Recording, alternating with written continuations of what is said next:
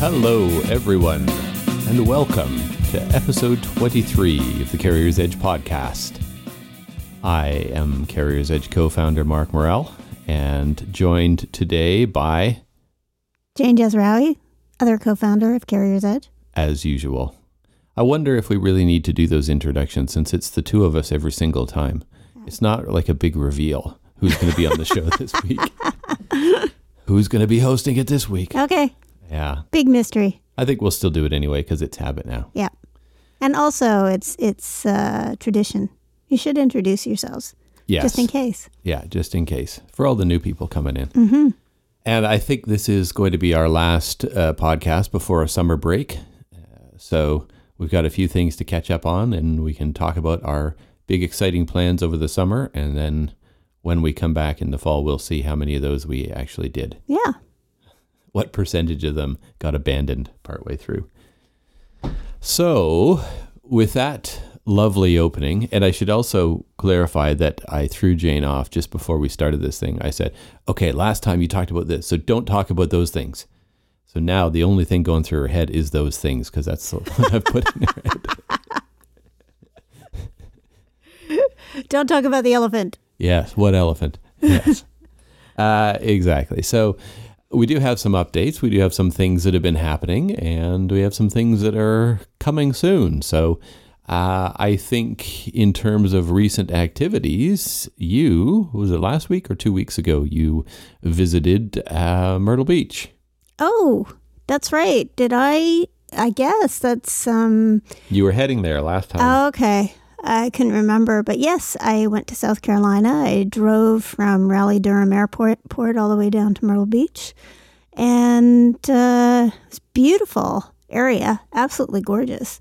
And I'd never been to Myrtle Beach before, so I attended the South Carolina Trucking Association annual meeting, and it was quite interesting because I was sort of a uh, threesome, Hmm. and it was me talking about training, and then Tim Hindes from Staymetrics talking about driver retention and doing surveys in aid of that. And Don Osterberg, who was talking uh, basically just about sort of retention and um, strategies for improving that. So all three of us were sort of talking about the same thing because I was talking about how you can use training as a retention strategy, Hmm. which a lot of people I don't know if they really think of, but people when you go through training, you're the first person. The trainer is one of the first people to see a new a new hire, and so how the company presents its training and orientation and how they continue with orient, uh, continue with training throughout the driver's career is going to make a big difference in retention because that's one of the people that a driver has constant access to. Mm-hmm. Yeah, So- interesting. I did that. I went and looked at the ocean for a little bit, and uh, yeah, all these people who are you know sunbathing and swimming and stuff like that, and I'm sort of happy that I brought shorts Hmm. because uh, I sort of walked down on the beach, but it was Yeah, you don't want to be walking down to the beach uh, like that with your conference clothes on No. when everybody else is in bathing suits. and it was last minute. I was thinking, oh, I should probably bring shorts just in case. Just in case it's hot in June in Myrtle Beach. yeah. Well, I was only there. I think I was there for maybe 36 hours. Yeah, I So- think that's probably end to end, Yeah, but including it, the flights. Yeah, it was really nice though. Hmm. So, and it was a it was a nice meeting. We got to have dinner with um, the night before. Um, we had dinner with the executive of the association and um, including the ATA chairman, Hmm. and so that was nice Oh, to nice. you know meet him and uh, chit chat about Very it's good. you know I I really realized how different it is down there in terms of just politics and how people live and just what you talk about. It's it's really different. Sometimes it's like feeling like going to a different country. Well, you are going to a different country. Oh yeah. no, I mean, but like going somewhere overseas. Ah. It was cool though. It was. Um, I always find this when I go to the south that it's it's very very different. It's different. It's different in a lot of ways that you don't really even think about when you're up here, up in the north. Hmm. Yeah, very cool. The fact that they don't have snow Yeah. informs a lot of things that you don't really think about when you have seasons and you have to have so much preparation for different seasons. Yeah. I find that the most bizarre thing. Mm-hmm. That oh, you don't you pretty much just have warm and not so warm. Well, they have what they call winter. It's just we would call it spring. You know, it does get cooler. It's not the same temperature all the time. Yeah, but they're not getting snow. Well, they get No. they get hurricanes. Yeah. So I guess that's the trade-off. Yeah. We get blizzards, they, get They- they- hurricanes. They, had an ice storm down there a few years ago. Did they? Yeah. So people have been getting ice storms in the states Yeah. all over the place. Yeah. in Weird really weather. weird places. Yeah, so the Hmm. climate change is is coming. Yeah. So your content from that presentation, uh, focusing on the cultural impacts of training, Mm-hmm. is that going to show up anywhere else? Is that going to turn into an article or something or a story somewhere? It is, I believe, it's going to be a fleet owner. Oh, in their idea exchange. Yeah, Excellent. it's going to be in that. So you had a you had a column in Fleet owner in the Idea Exchange as well, yes, I had one just this week. Yeah, it was sort of uh, patching together a few ideas from a different, a couple of different places, uh, and that uh, that was good. I think that was yesterday. Uh, it came out. hmm Uh, and in terms of columns, yes, one of the things that I wanted to sort of reflect on in this session is uh, my business with columns and the fact that I seem to have uh, struck a nerve with a recent LinkedIn article. Oh yes, Uh, the I driver can- window. I opened a can of worms with a, by basically having an article that posed the question of is there ever any good place for a driver window in a company? Is there does it ever make sense to have a wall separating drivers and the rest of the company and um, basically lock them out and have them come up to this window to get their job assignments?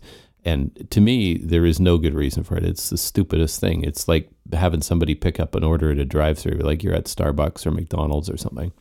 I don't see any point of it. And if drivers are the ones that are basically the sole generators of revenue in the business, why wouldn't you let them into the building? Uh, but lots of people don't. And this is what sort of struck me as I come across even best fleets sometimes they'll be talking about oh open door this and open door that and then they'll make some reference to drivers at the window or drivers at the counter and I'm like that doesn't add up for me. It just uh, uh, I couldn't reconcile it. So I threw an article out there and said, "Hey, does anybody ever have any reason? Is there a good business reason for this? that Maybe I'm missing." Um, and uh, it seemed to have uh, struck a nerve because it got a lot of uh, got a lot of impressions, a lot of views, a lot of comments. I think you know, usually when I write one of these LinkedIn articles, I may get two to three comments. Often I get none. I just get a few likes and things like that. This one had like 40 or 50 comments and people commenting on each other's posts and of course a pissing match in the middle of it uh, as is always the case in comment threads people have to be uh, dumping on each other for one reason or another I, it was funny because I saw it and I saw that when I first noticed the post because I don't always, I don't always, you know, breathlessly. yeah, I'm not always. Oh wait, Mark's LinkedIn article is coming out today. I've got to go see it. Uh, so I did. I did read it, and because I knew you had been writing it, and I knew that you were talking about the driver window, and I wanted to see what you said because sometimes you don't tell me what you're going to say. Mm-hmm. So I went to look at it, and I noticed, oh my gosh, there's comments. Uh, yeah And when I told you about it, because you were like, really? There's comments? People are commenting well like on the this? first day there was comments Yeah. Well, that was because I read it pretty much after, I was like less than 12 hours after it was published, because you published it the night before, and I read it first thing in the morning. And I saw that there were comments. I, like, I read it once and read those comments, which I think there were about seven. and that was a lot for Yeah. one of your LinkedIn articles. And then, uh, but I had no idea you had 30 or 40 now. i think last it was 48 or something like that uh, so So what's the what's the overall feeling? Well, my and this is going to be my next my follow up article next week. It's kind of Oh, summarizing okay. the feedback, but um, I still have not seen any good reason for the window. uh, there's lots of people that are kind of in agreement that it's an outdated thing that it doesn't doesn't fit the way the culture of trucking works anymore, especially if you're trying to make drivers feel included and make them feel valuable. It doesn't really fit. The people that had comments sort of in favor of it, and they weren't necessarily um, supporting it, but uh, explaining why it has existed in different companies. Um, not really things that I think are good reasons. Um, one is you can't have a bunch of drivers coming in and disrupting other people, so you got to keep them separated, um, which is dumb.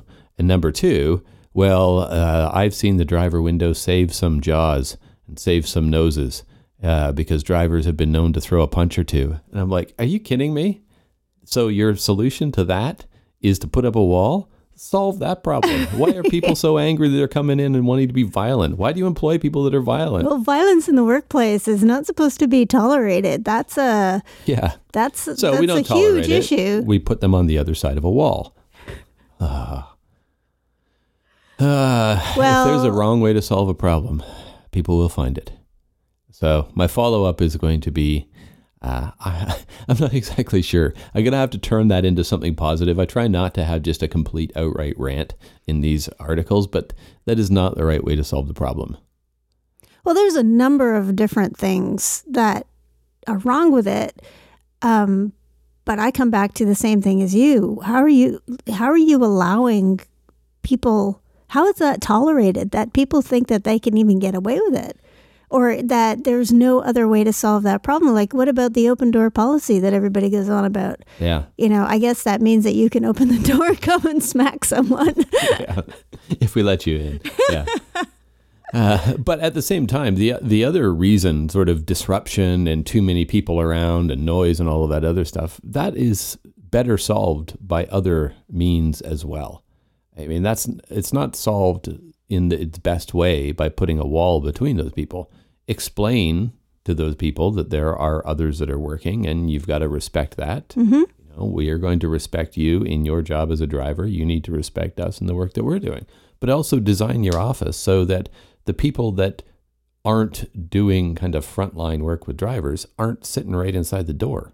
Yeah, don't have know. accounting right inside the door where Yeah. everybody can see their screen because it's not going to be um, just drivers looking at their Yeah. screen. is going to be everybody. Yeah, have your driver relations people, driver services people inside the door and have space for them to interact. Well, have some driver services people Yeah. to talk to. Have Yeah. have a give drivers the sense that they know who to go to see and if they're upset, what to do about that. Like what is the the procedure for, you know, filing a complaint or, you know, letting off steam or I don't know what it is, but if people are angry, then that's a real issue. Well, even if they're not angry, even if they're just chatty.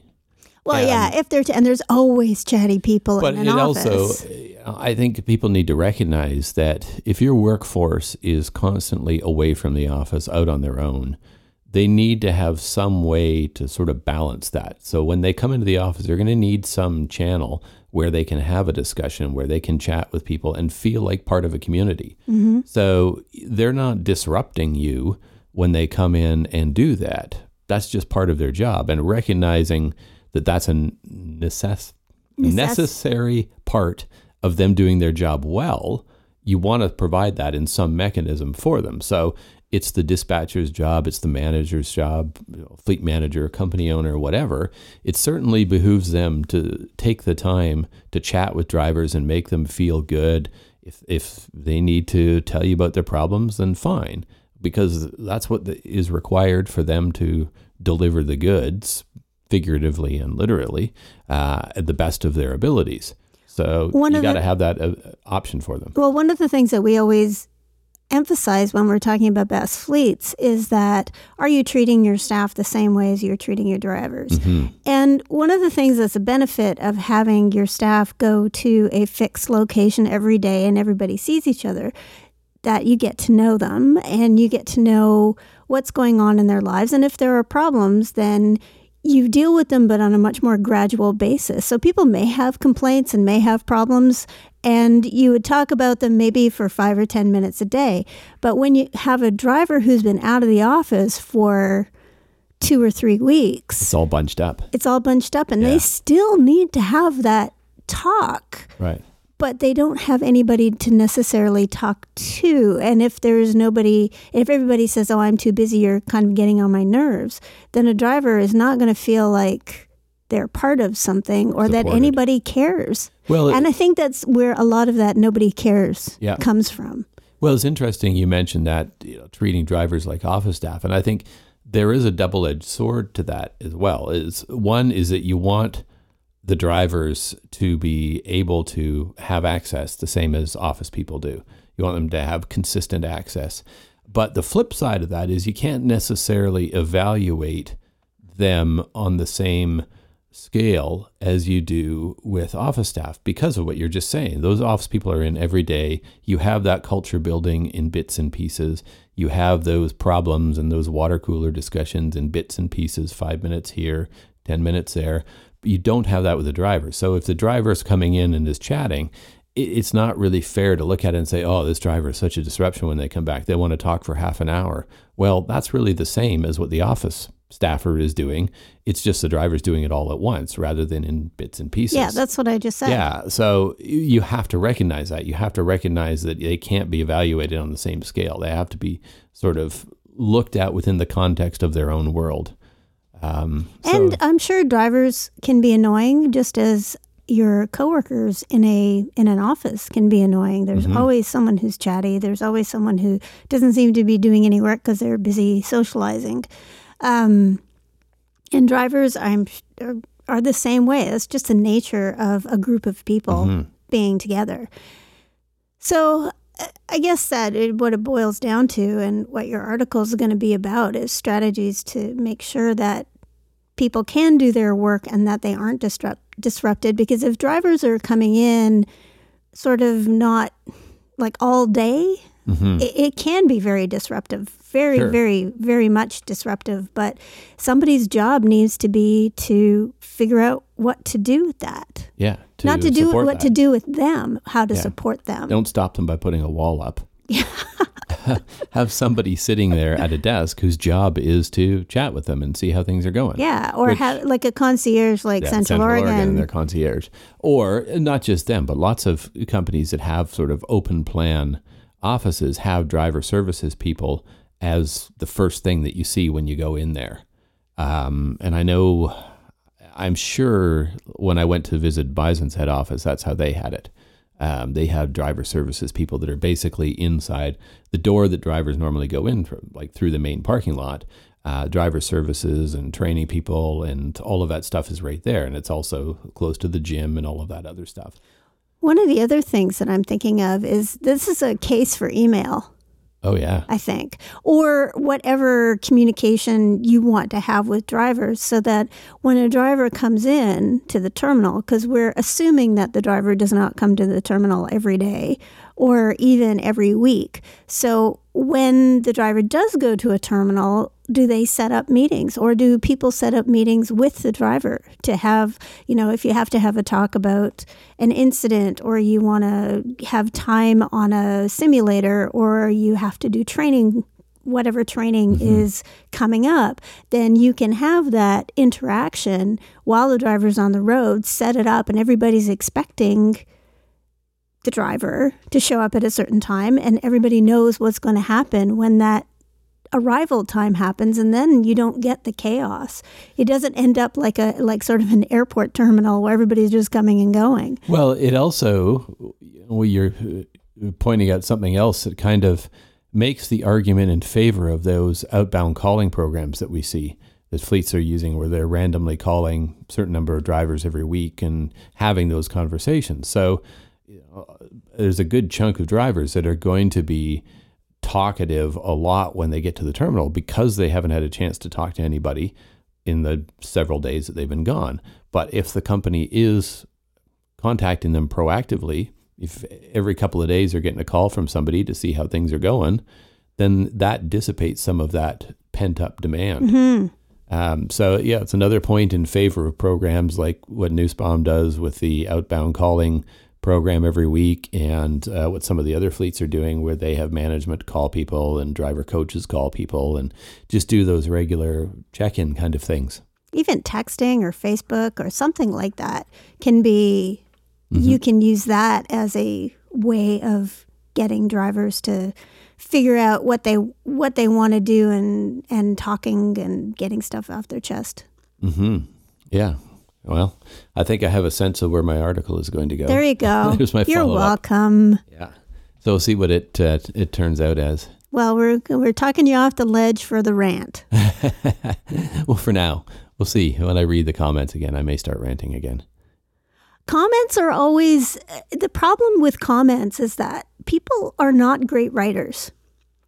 And like in general, in the general sense, right? You know, you don't have uh, writer gifted writers who are commenting. You're having people who can string a few words together and get some meaning across. In general, like this is Well, they don't put a lot of time into yeah, they're with, proofing it. They're not putting a plan together and it's not an essay, right? So Yeah. it's it's kind of like a conversation, but the problem is is that most people learn how to to speak and have a conversation with people with other people and they can sort of read body language and make eye contact and do a well that's not really what I meant and blah blah blah mm-hmm. and you can have all of those nuances. But in comments, it's worse than Nah, comments are the worst because there's no body language. There's no there's no subtlety. People say things the wrong way, not really what they meant, and then somebody else jumps on it and it's like, "Oh, you said this word and this is offensive." And oh my god. it reminds me of soap operas. It's like soap opera rules. You never miss an opportunity to be shitty to somebody else. yeah. You know, that's how soap operas are always written, and comments seem to follow the same rule that it doesn't matter what somebody else is doing or what the gist of their thought process might be. If there's one thing that's off, you must jump on it. Yes. It must be called out. Everybody must be called out on everything. Yeah, and nothing And it- else matters. And you must also be anonymous. So you can't even say who you are. Well, that's not true for the LinkedIn comments. LinkedIn, you yeah, generally have have, and it's a little bit better behaved.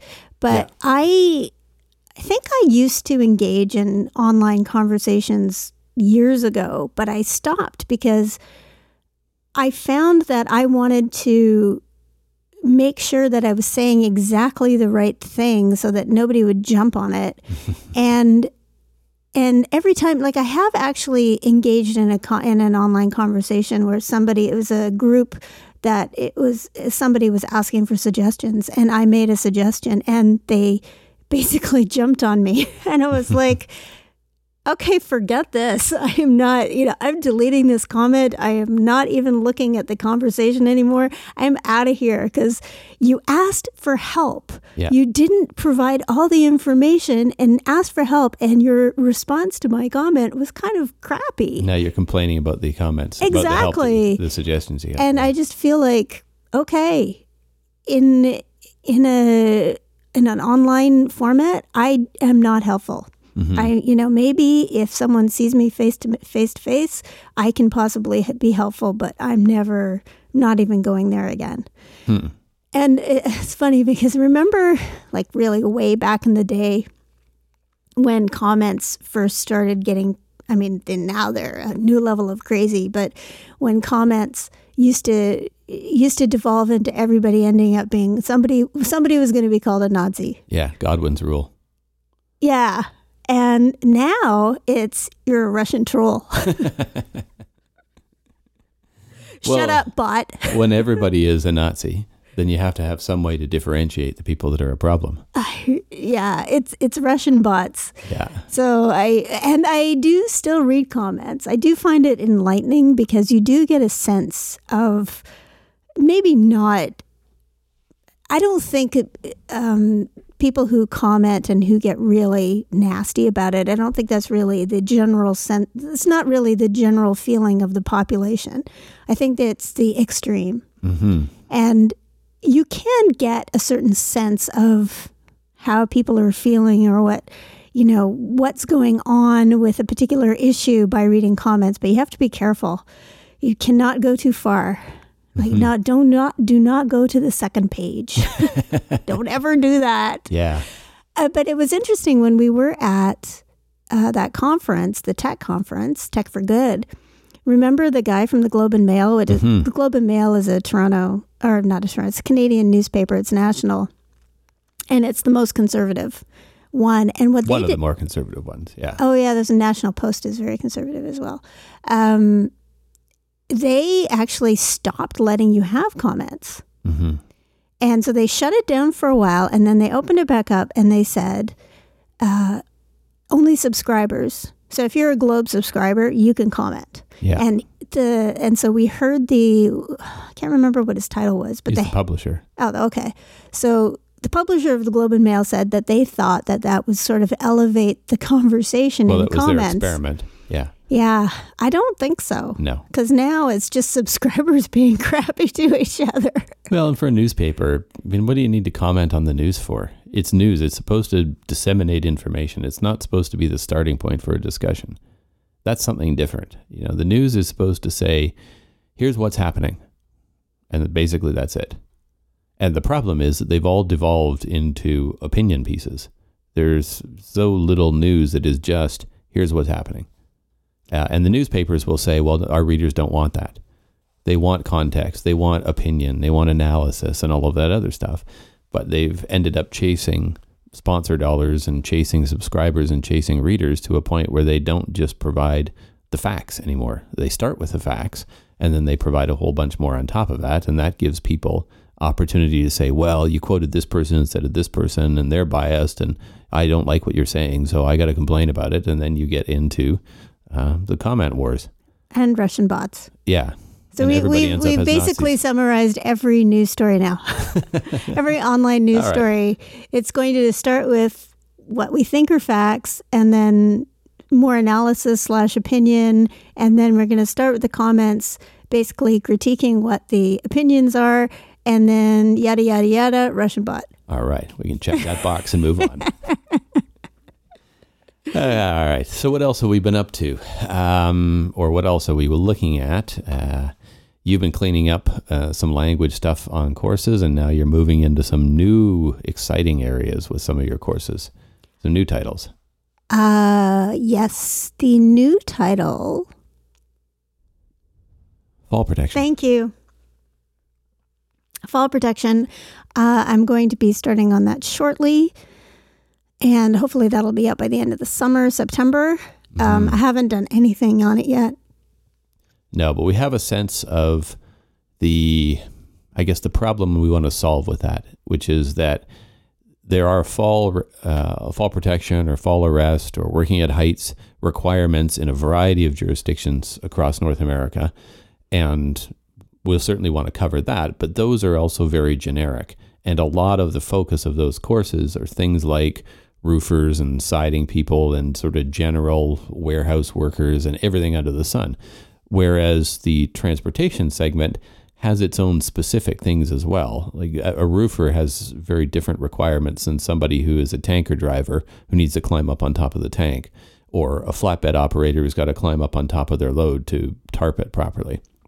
So we recognize that there's kind of a gap there, even if you went and got a generic fall arrest course to cover your uh, requirements, is not really going to tell you everything that you need. So that's kind of what we want to do here, much like you did with fire safety, Right. which I thought was really cool. Is not just fire triangle. Here's how to use a fire extinguisher. It was okay. Here's what you're going to deal with on the road. What about tire fires? What about engine fires? What about things like that?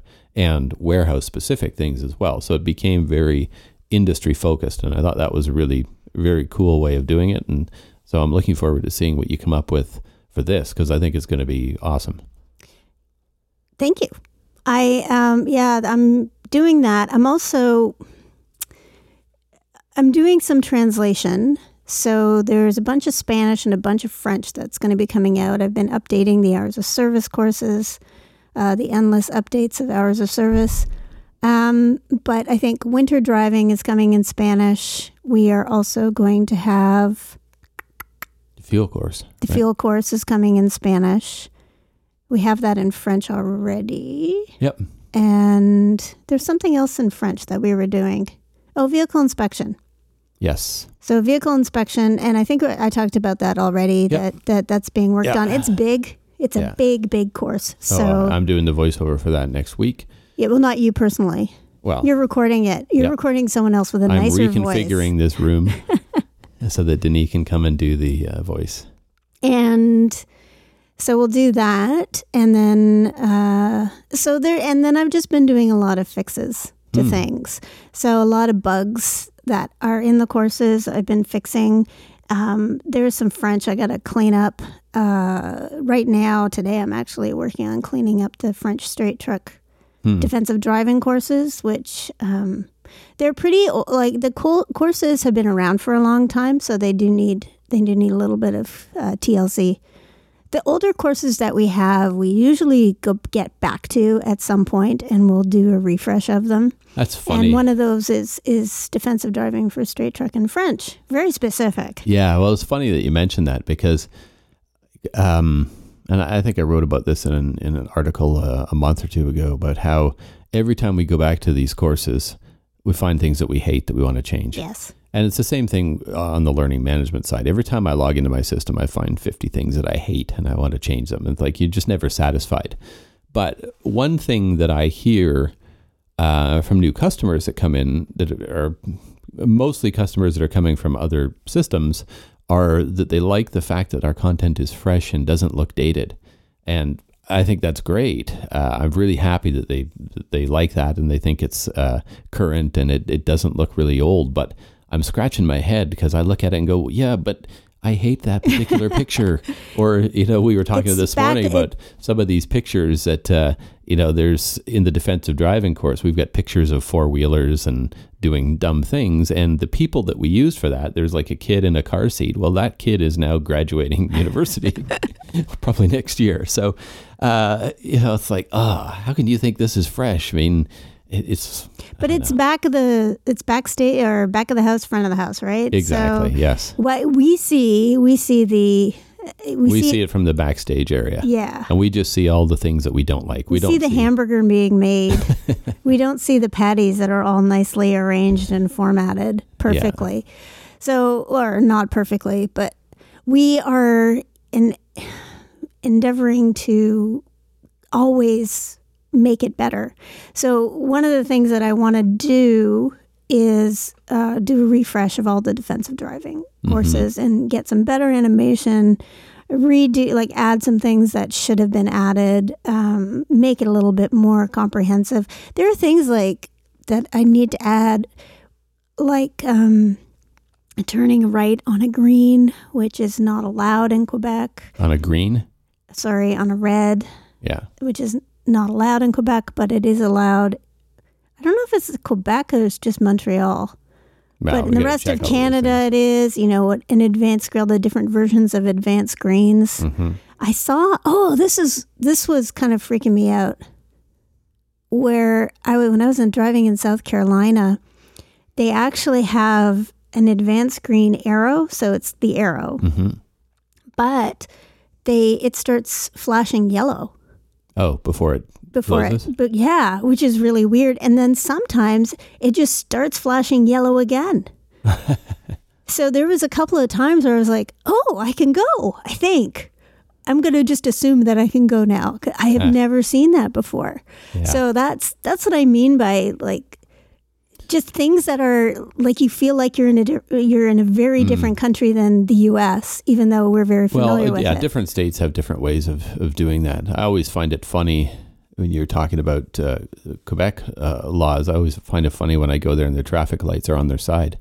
Uh, they're not up and down with the red at the top and the green at the bottom. They're horizontal. They're kind of European style. oh, that's right. So there But are don't you really find when you're in Quebec, sometimes you feel like you're in a foreign country? Oh, definitely. yeah, I definitely feel like I'm. I was I was talking to a translator that I was um, I'm looking at switching translators for our Spanish courses, and I was talking to someone who's in the U.S. and I was asking her, you know, because we have to translate this fuel course. Well, in Canada, there's French and English sometimes on the actual gas pumps. Mhm. And I was wondering, do they have Spanish on the gas pumps? Like, if you have a real prominently, predominantly Spanish speaking area, speaking area, would you have Spanish on the gas pumps? Hmm. And she said no, but the signs, like the other signs, like please Yeah. pay inside, would be. Yeah, the pump equipment that comes from some other manufacturer is not going to be customized like that. It's going to be in English, but all of the signs that are printed on site or by the gas station chain or whatever, those things could be But the gas station chain has their own branding. true. So yeah, they're. So it's the franchise. yeah. So what would they want to Yeah, do? Yeah, they'll do some stuff that matches their local area. But I find it also a little weird because I'm updating all of this happens all the time where I have links to government websites for further information Yeah. and they rearrange their pages all the time. Yeah, I Transport Canada that. is the worst. Why do they have to reorganize all their pages every quarter? Like, uh, what are they doing? They're reorganized. I think it's another version of our how you know you know when you've been around a long time and you change your organizational practices because new things happen like Sure. like for example we had flash mo- movies Yeah. in everything Yep. and so i always had movies or i had all my flash organized into in a certain way and then when we stopped using flash i had to start organizing everything a different way and i use different and different languages also require different folder structures and things like that so i can see that as because their stuff is very old too. I mean, they've Mm. they've had a website going on for a really long time, so I'm sure that they've changed and their I can technology. see that. I can see an update every year or two, but it's a couple times a year. It's like somebody's entire job is to think of a new way to organize stuff twice a year, and Yeah. then do it. Yeah, possibly. I don't. Um, what it looks like to me is that they're consolidating things. Hmm. So I had in in the TDG course, I had all of these links to um, these documents that were like. Uh, for example, ship, shipping documents. There was a link. There was a like a sort of an FAQ or, or a short document on the Transport Canada website that has all kinds of information about shipping documents and that was new. Those were they had never existed before. So they mm. had to find a place to Right. put them. They were bulletin they're called bulletins. And you could download the bulletin but then they moved where that bulletin is located. So they're all located together now. I don't think they're going to go they're going to change that much now. So it's you know you just kind of have to I, we have to figure out a process for link changes. Yeah. but what I noticed, and I'm kind of gone off topic, but what I noticed about link changes or doing links is that I'm doing Spanish and I've got links to American uh, federal government websites. And I keep looking for the little button that says Spanish for Espanol, Yeah. and it's never there. we have that. it on the gov- on our government websites. There's always a Francais button, and you can just have it in French. Well, it's an official language. I know it's an official language, but when you're when you're working in languages Yeah, all the time, you're like, okay, where's the button? Oh, Hmm. there's no button, Hmm. and it.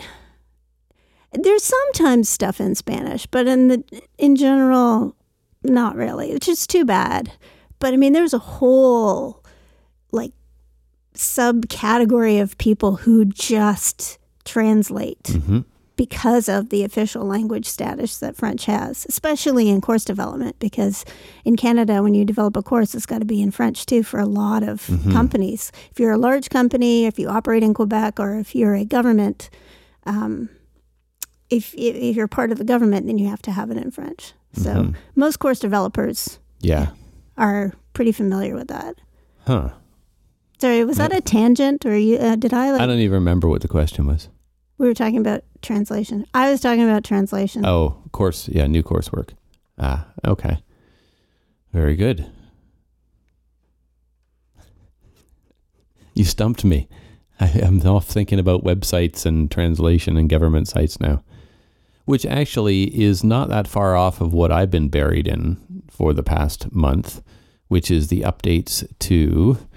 This is getting into the weeds a little bit. The certification program for long combination vehicles in Ontario. So, in Ontario, um, you can run two 53 foot trailers in a long combination or LCV. Um, and in order to do that, there's particular certification requirements. Uh, instructors have to be certified, drivers have to be trained by a certified instructor, and then uh, get their own certification. And the program is changing. Um, there's several things that are changing. The program is officially run by the Ontario Trucking Association, and uh, they, it's run through our system. So there's a number of things that are changing, and we've been working on updating the system to accommodate those. But it was already possibly the most complex workflow that I had seen, and it's now even more complicated just because of the number of different ways that somebody may come into the system, the number of different ways to get qualification. They have reciprocity with some different provinces, and it works in different ways depending on where you're from and where your license is from may contribute to it and sort of that whole stream is ending up to be very complicated. Um, and not just the initial registration, but there's a, a renewal as well uh, for both drivers and uh, instructors. And the instructor renewal has a bunch of different criteria to it. So it is a hugely complex program. Um, and there's also different prices based on whether or not you're a member of the OTA. So that has to be factored in. All of that's been uh, getting worked on, and uh, looks like we're targeting an early August go live now. So the coding is nearly finished, but after we're finished that, I've got one or two things left to test, but it looks like it's in. My confidence is pretty good now That's that a I've good example. it. It's a good example of systems that are older that have gotten increasingly complex and have to change. And Yeah. sometimes you just want to gut them and start again. Well, that's exactly what I want to do because I look at this thing and there's a, a lot of stuff that I've listed to be changed uh, by developers that wasn't really part of the spec. It was just kind of dumb uh, or is unnecessary because it started as a pilot project and it evolved over time. And there's a lot of stuff that's in there from the beginning. The rules changed quite a bit over the years. It's now been nine years since the pilot started uh, originally. So uh, there's a lot of stuff that doesn't apply. That's kind of old, outdated things that nobody uses, and I'm trying to do uh, like um, housekeeping on that and clean up some of the things. You know, it, it also it's a system that was designed in 2009, and web systems do not look the way they did in 2009. So I want to change all of that. Some of it we've been able to change, but I would really love to just sort of gut the thing and start fresh because I think a lot of the complexity is the fact that it was an older design with a whole pile of things shoehorned in to fit. And that's what makes it really complicated. When you go to do a registration, there's so many different rules about if you choose this, then show these fields, and uh, otherwise show these other fields. And in some cases, things are required, in some cases, they're not. It ends up being crazy. So I would love to just gut it, but there's just not budget for it. I mean, already uh, I added up the amount of development time we've put into this thing, and it's in the hundreds of hours per developer. Uh, so it's been a massive project. And even when we're finished our coding part of it, which I think, um, if you know, I, I think there's a couple of odds and ends. I think it's going to be done early next week, um, which will be nearly six weeks before go live. Uh, but still all the manuals, the documentation has to be updated, which it, they had to wait for the system to be finished because they're taking screenshots and things. They've got to communicate uh, to the uh, to all the people that are in the program. There's a lot of changes to the existing data that need to happen, so we're going to need to have a go live plan there that updates things. Um, a lot of stuff that's going on, and of course, you don't want to have things going live when developers are on vacation or when uh, OTA is off or something like that. So you got to plan around that stuff as well. So uh, it is uh, is a massive project that is slowly but surely coming to its conclusion, uh, and I will be very happy to see it finished. Uh, but my next task will be kind of figuring out um, what we can take from this project to put into the core system that will be of benefit to other people. Well, that's what the advantage is of doing all of these. They kind of are not our core business, but doing some of these kind of um, adjunct projects are good because It pushes our system forward. Absolutely. For sure. Yeah, and this is I, I think I mentioned on a past um, podcast, but this is sort of the genesis of our event management, the genesis of certification management, and some other pieces there. Some of the workflow has found its way into other things, and one of my other summer projects is going through our core system and giving it uh, an update, functional update as well. It's been a few years since we went live with that and uh, we've had tweaks and things, but it's kind of ready for a larger overhaul. And I want to um, consider what we're doing with the LCV program, what we're doing with some other certification programs, uh, because we do get requests for that kind of functionality in the core system. So, how can we integrate these things in a way that's going to be user friendly uh, for all of our customers, but also give them the power um, to have this these options? Um, so that's stuff that I'm working on from a design point of view. Um, have we got our, speaking of design, have we got our icons yet? Our new. They haven't gone live. Oh, okay. Um, because it's also, it's not just updated icons, it's all of the other, I don't know what to really call it. It's, it's sort of interface, but it's fonts, layout, sizing, uh, borders, colors, all of those things are being updated along with the icons. Um, and so we've got a few things that we need to do um, to finish that before it can go live. But that uh, actually ties into the LCV stuff too, because it's the new LCV program uses the new icons. Oh, does it? Yeah. Oh, so okay. It is uh, often a bit of a, a, a minefield when you're working on multiple projects at a time, and they, mm-hmm. they go for long periods. Um, you've got issues with code dependencies and things like that yep. that get to be complicated. Oh, don't I know it? yeah. So uh, that's what we're working on um, and continuing to staff up, continuing to bring on new developers as we can because we have a long list of new projects for them. And the one big exciting project um, that I think we need to come up with a, a good name for, but right now we're calling it driver follow up management or outreach management. I like outreach management, but I know you hate that. Uh, well, it's not really my thing, so I mean, you can call it whatever you like. Call it Guinan. I love it. You like it? It's now code name Guinan. Okay. So for anybody who does not no, watch, anybody who does not know who Guinan is, go they, find out on your own. Well, it's spelled G U I N A N. Yes. It's Whoopi Goldberg. It's, That's Stop giving them information. Anybody listening to the podcast should know that. And if they don't know, they can go find out. I don't. So I'm going to go watch an that. episode with Guinan. Yeah. and finally, I made up a name. Yeah. I made up a code name for a project. Yeah. There very good. Very good. But it is a uh, set of new functions in our system to really help people um, follow up with drivers after training or do some kind of outreach, whether you send them an email or a call or a text message or whatever, that's kind of up to you. But uh, what the system is going to do is flag people that are in a situation that warrants a follow up. So it may be that somebody has gone through some courses and struggled, maybe they ultimately were successful, but they still struggled. And those are good people that uh, should be getting a follow up call to just check in and see how things are going and make sure that they do understand it and it's clear. Um, the second type are situations where there's something a little suspicious about the activity. Uh, we are monitoring that. We track a lot of data so that we can flag things that are a little bit suspicious. Uh, but the third one is also just kind of a random thing. Um, some number of people that randomly get called on a regular basis.